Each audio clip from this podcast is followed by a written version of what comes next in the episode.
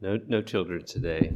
Uh, you may notice we're usually uh, my family makes up most of the children that come up here, but uh, they're camping with their other grandparents this weekend. So uh, uh, we didn't forget them. Uh, they're safe, and we'll see them this afternoon. But it's great to see everybody this morning. I want to make one thing clear: I'm not the new senior pastor. Um, you'll have to come back next week to to welcome him and uh, to hear him speak. So if you like what you hear today from me, come back. I'm not going anywhere. Uh, and you'll hear a, a, probably even better message. And if you don't like what you hear today, come back and you'll get a better message. So um, today, uh, you know, the, the, title of my sermon, I titled it "Hurry Up and Wait," which um, which we'll discuss. I think really kind of characterizes the Christian life uh, in some in some aspects. Uh, we'll be talking about you know God's timing, how uh, He makes promises and He fulfills them in His time, and His time, of course, is always best. Um, I was reminded of the grace in God's timing uh, just last weekend, uh, Saturday night. I sat at home and watched as uh, my Mississippi State Bulldogs just unraveled in the second half against your LSU Tigers, and you know I thought man, God knew what He was doing. I'm sure I'm glad I wasn't scheduled to preach last week because uh, that would have been tough to recover from so quickly. And um, I've been grateful for this week to, to calm down and cool down and get my head uh, about me. But uh, even more, I was grateful for the wonderful sermon Larry Bowser gave last week, which was certainly the message that we needed. Uh, so last month uh, during the communion service, um, I spoke about how we as Christians today we can look back on the Passover through Scripture and see it from its inception in the Hebrew deliverance from Egypt all the way to its completion in the sacrifice of Christ. Uh, God's promise fulfilled in his time. In their deliverance from Egypt, God instituted the annual Passover meal for the Israelites to look back on their liberation from bondage and slavery. And the scripture tells us the Passover was also forward looking, pointing to Christ. Christ fulfilled the Passover in his death as the deliverer and redeemer from sin, the Lamb of God who takes away the sin of the world. At the last Passover meal, uh, on the night before Jesus was crucified, Jesus instituted the Lord's Supper with his disciples, uh, gave new meaning to the bread and the wine. They were to be symbols of his body that was broken for us and his blood that was shed on our behalf. In 1 Corinthians, Paul writes that, For as often as you eat this bread and drink the cup, you proclaim the Lord's death, a past event, until he comes, a future event. So, like the Passover meal, the Lord's Supper looks back to a fulfilled promise in Jesus' death and resurrection and looks forward to his return, a promise that's not yet fulfilled. Today, we'll be looking in Hebrews chapter 11 at an example of a life that was lived in anticipation of a promise that was not yet fulfilled. Uh, if you haven't already turned there in your Bible, you can go ahead and do so. If you're familiar with Scripture, uh, Hebrews 11 is likely a familiar reference to you. I remember as a young boy, I think in uh, fourth through sixth grade grades, um, participating in Bible drill at church. Um, Bible drill, we had to memorize the books of the Bible, had to be able to turn to them uh, quickly when, when called upon. We had to memorize certain key verses and be able to recite them on demand. And additionally, we had to memorize scripture reference and uh, the themes of certain what we call key passages, uh, like the suffering servant in Isaiah 53 or the love chapter in 1 Corinthians 13. Hebrews 11 was one of those key passages we had to know, and we called it the faith chapter. Why is it called that? In the previous chapter, chapter 10, the author encourages his readers to walk in faith and exercise patience and endurance in anticipation of the fulfillment of God's promises. In chapter 11, the author tells us of the faith of several Old Testament saints as examples to imitate. He does so chronologically, starting with Abel. And then in the beginning of chapter 12, the author points to Jesus. He writes, Therefore, since we have so great a cloud of witnesses that surrounding us, the Old Testament saints in chapter 11, let us also lay aside every encumbrance and the sin which so easily entangles us, and let us run with endurance the race that is set before us fixing our eyes on Jesus, the author and perfecter of faith, who, for the joy set before him, endured the cross, despising the shame, and is sat down at the right hand of the throne of God. Let's quickly take a look at the first three verses of Hebrews 11 before we get into the rest of our text today. So, Hebrews 11, starting in verse 1, it says, Now faith is the assurance of things hoped for, the conviction of things not seen. For by it the men of old gained approval. By faith we understand that the worlds were prepared by the word of God, so that what is seen was not made out of things which are visible. Verse 3 is brilliantly placed by the author to help his readers understand the faith described in verse 1. Before citing the specific Old Testament, Old Testament examples, the author starts at the very beginning, at creation itself. And when the author says we understand, we can include ourselves in this as well. By faith, we believe that the world was created by God at His Word which means that what is seen was not made out of things which are visible, but invisible. Here, the author establishes the power of God's word. God uttered, and the world was created. That which is seen came into being by that which is not seen. So, God's promises of things not yet seen, promises that have not been fulfilled, will also come to fruition at the power of His word and in His time. The power of God's word and his faithfulness to his word helps us to have the faith described in verse 1 the assurance of things hoped for, the conviction of things not seen. Starting in verse 4, the author begins listing examples of the Old Testament saints and giving descriptions of their faith and action, beginning with Abel and then Enoch and then Noah. Then in verse 8, the author shifts his focus to Abraham and his family, which is where we'll be spending our time this morning. How appropriate that Abraham is included in this chapter. After God promises Abraham a son and descendants as numerous as the stars, Genesis 15:6 famously records that Abraham believed in the Lord and God reckoned it to him as righteousness. Paul references this verse in Romans 4 and Galatians 3 to demonstrate that righteousness comes by faith, and Abraham is the father of faith to all, that Jewish and Gentile believers are the spiritual seed of Abraham. This is also not the author's first reference to Abraham's faith, which occurs in Hebrews chapter 6.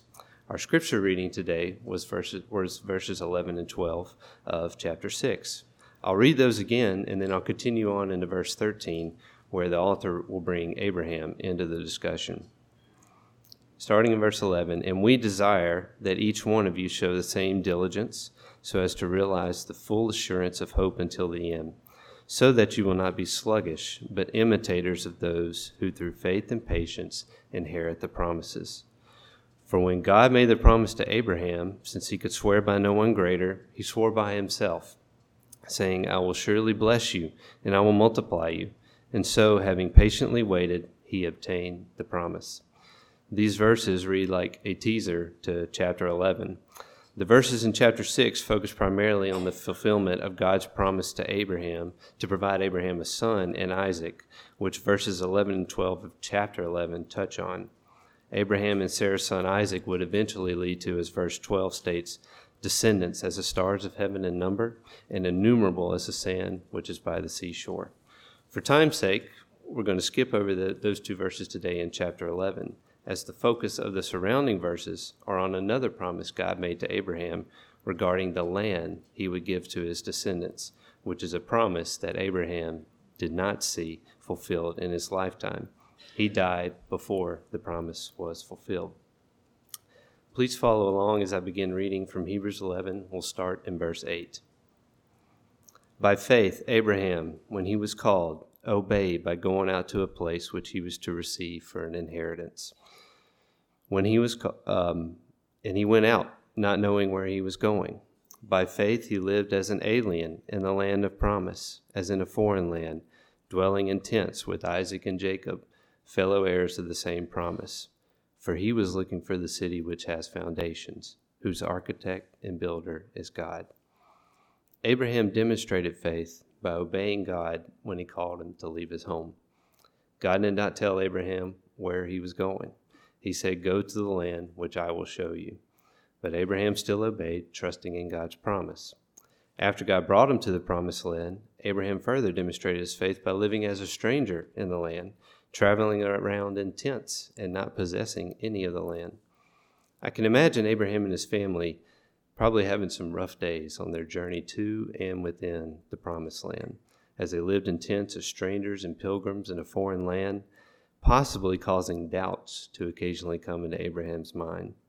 I think that happens to all of us at different times, to varying degrees, but especially during the difficult times. I remember when Hurricane Ida hit last year. Uh, Mary Catherine and I have been in Louisiana for a while, but this was the first storm that really, you know, significantly impacted us. And I remember questioning a lot of things the night that storm hit. I remember the power went out. I sat under my covered patio trying to start the generator, which wasn't working, while the storm, like I had never seen before, just raged around me.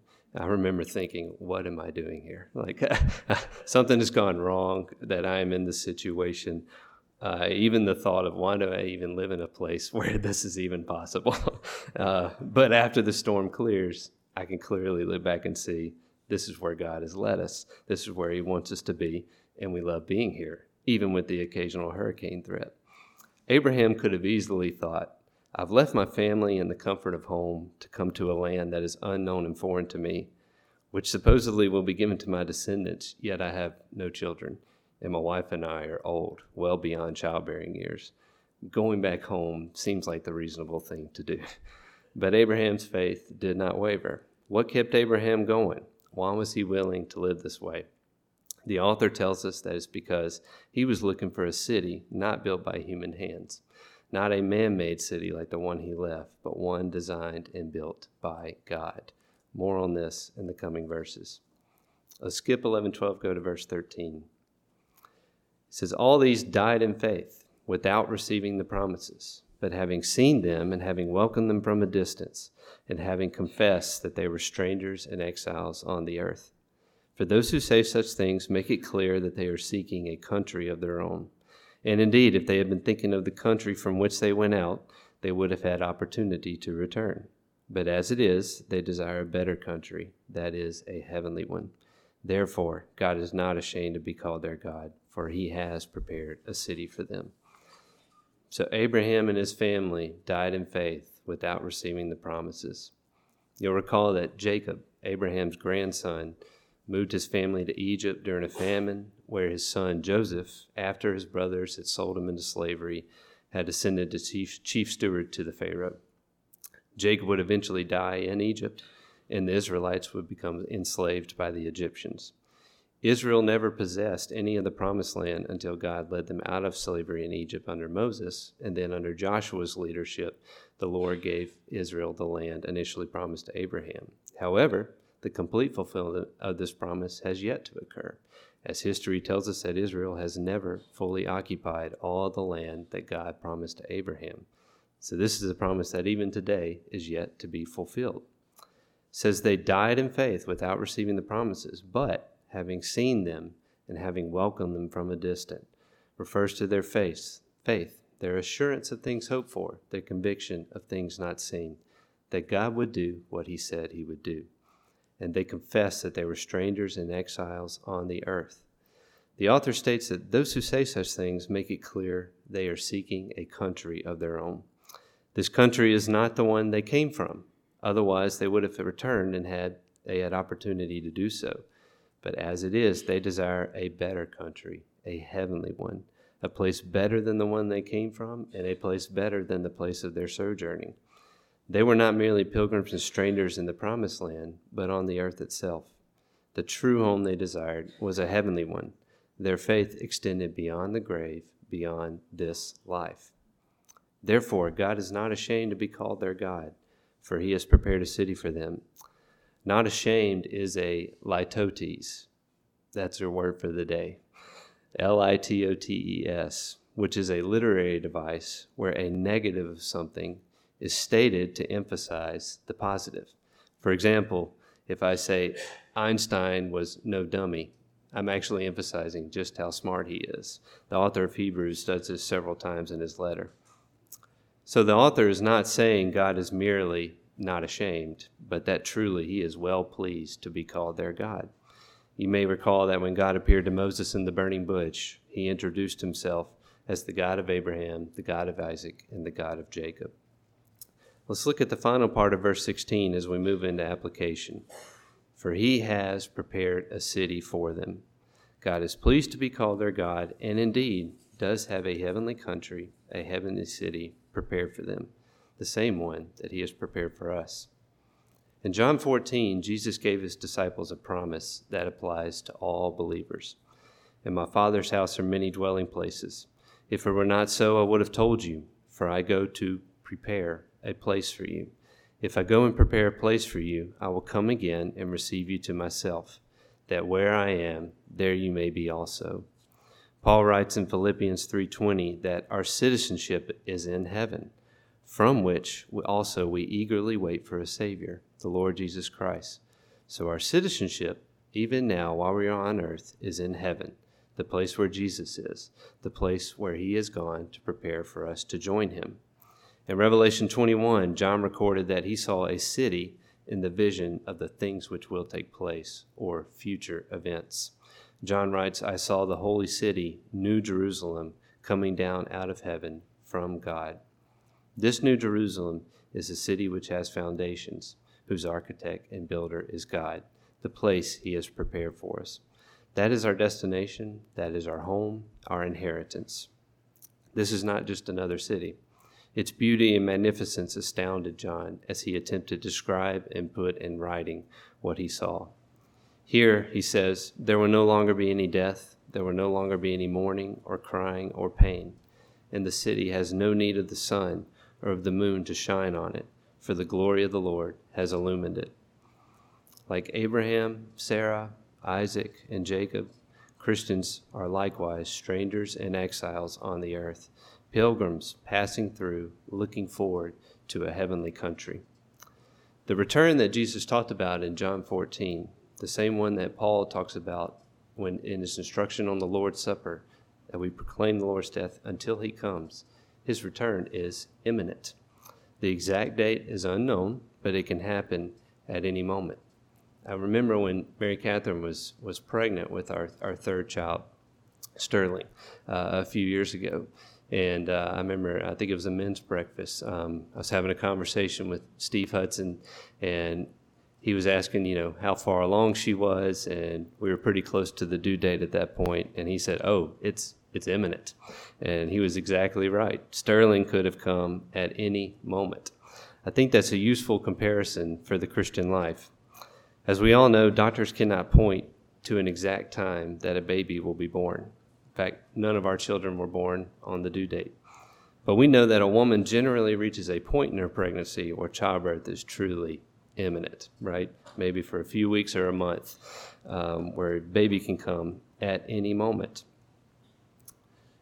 During this window of time for the expecting parents, there's a balance between patience and urgency. You know, life still goes on, the world keeps turning for our situation, I, I, couldn't just stay home from work and, and wait for the baby to come. Um, for every pregnancy after our first, we still had other children that had to be cared for. So Mary Catherine and I had to continue our daily routines during this time. We had to continue to be faithful to the responsibilities that we already had. But at the same time, we had to be prepared for that baby to come at any moment. The house needed to stay clean. We needed bags packed for the hospital. Car seat had to be in the car. We had to line up babysitters for our children while we were in the hospital. The nursery needed to be set up and, and ready to go. I remember I always made sure my phone was never on silent unless I was with Mary Catherine. Um, and so on. The imminence of the childbirth had a tremendous influence on the way we lived, the way we went about our daily business. We lived in a way that while we were carrying out our daily tasks and responsibilities, we be prepared and ready for the baby to come at any moment. When Jesus told the disciples that he was going to prepare a place for them and would return for them, do you think Jesus expected the disciples to simply sit and wait? No, that was the last thing he intended. He left them behind for a reason. He had work for them to do. Praying to the Father in John 17, Jesus said, as you sent me into the world, I also have sent them into the world. God has work for us to do also. F. F. Bruce put it this way that as we look to Jesus' return, this does not mean that we become too heavenly minded to be of any earthly use. Rather, we remain faithful and diligent in the work God has for us, armed with faith, the assurance and conviction of Jesus' promise that where I am, there you may be also, to be fulfilled in his time. Whether that happens because he returns during our time on earth or we die in faith, like Abraham, Isaac, and Jacob. And going about God's work isn't always convenient or comfortable or easy. That's one of the reasons Hebrews 11 was written to encourage the readers by demonstrating the patient and enduring faith of the Old Testament saints. The rest of the disciples' lives certainly wasn't easy, as they faced tremendous persecution, even death. And consider Abraham. God called him to leave his home, live in tents as a pilgrim in a foreign land. But again, what motivated Abraham? The author tells us that he was looking for the city which has foundations, whose architect and builder is God, and he desired a better country, that is, a heavenly one. People, Christians included, they often spend a lot of time, effort, and resources trying to make their own idea of heaven a reality in this life, here and now on the earth. The truth is that man does not know what heaven is like. No one living today has been there and we are not presently even capable of fathoming the real heaven, being in the presence of God and absent from the presence of sin. Any idea of heaven that we can come up with on earth is inferior to the real thing. Abraham recognized that living in uncomfortable obedience is better than living in comfortable disobedience, for his reward lay beyond the grave, beyond this life, and the closest thing to heaven on earth is walking in relationship with the God of heaven. Like expecting parents anticipating the birth of a child, we eagerly anticipate the return of our Savior and the joy awaiting us. Like expecting parents preparing to welcome the child into this world, we urgently prepare to meet our Maker, whether by his return or by death. Like expecting parents who, as they wait for the baby to come, they remain faithful to their other responsibilities, we remain diligent and faithful in our obedience to God and the work He has for us. And finally, like parents who patiently wait for the baby to come when the time is right, we patiently wait and trust God to fulfill His promises in His time. Additionally, this is really another sermon in itself. We demonstrate our love for God by obeying His commandments.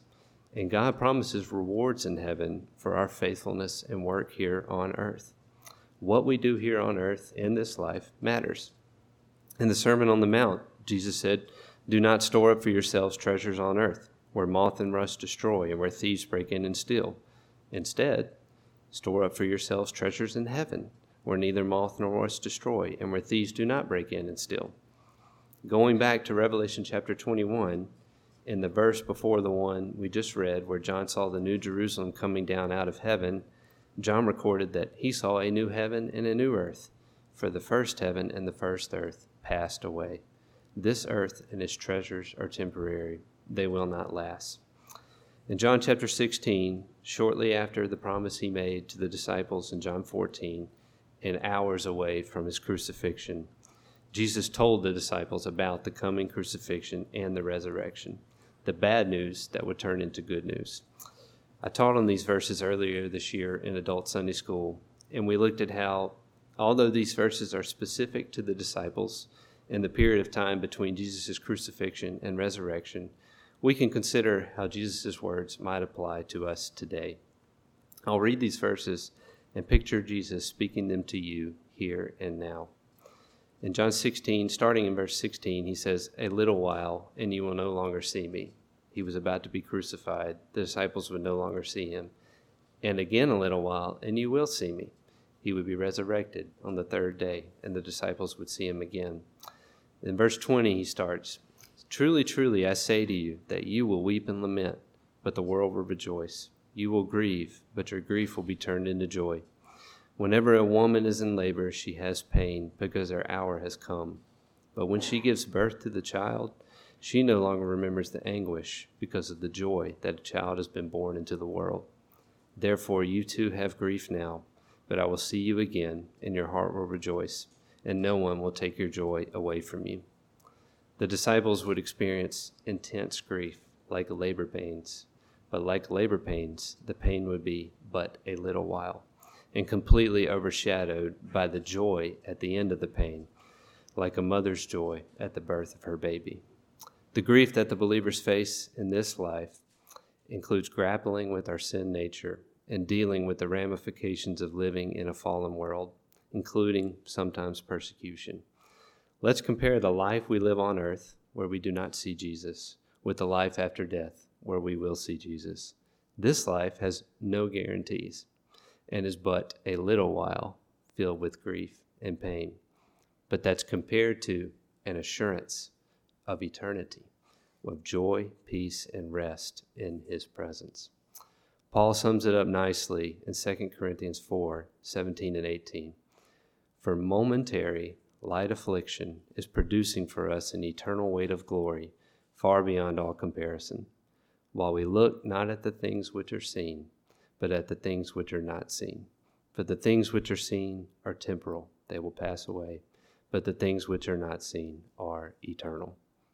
Again, Jesus is our example, who for the joy set before him, he saw the joy at the end of the cross, endured the cross.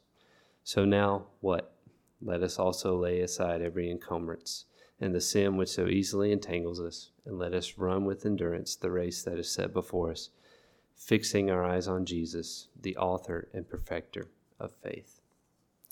Last time I preached, I closed with an illustration that I had heard from Pastor Nick several years ago that really stuck with me, and I've got another one for you today uh, on faith specifically.